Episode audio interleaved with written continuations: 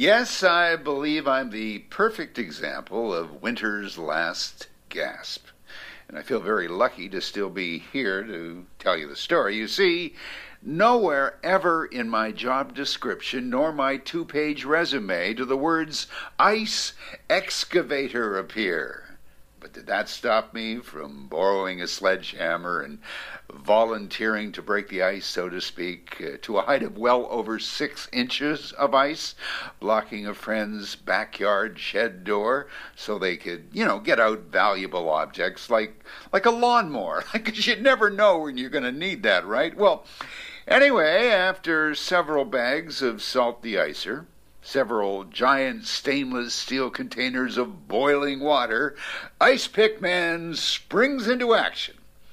And after two hours and many, many swings of the sledgehammer, but this is key, no protective eyewear, the slightly mangled door reluctantly opens. So, Mission accomplished. The hero proudly gets in his car and drives away, noticing two things immediately in his rear view mirror. A, the car behind me is having a tailgate party on my bumper, and B, upon closer inspection, ah, a humongous purple black eye staring back at me.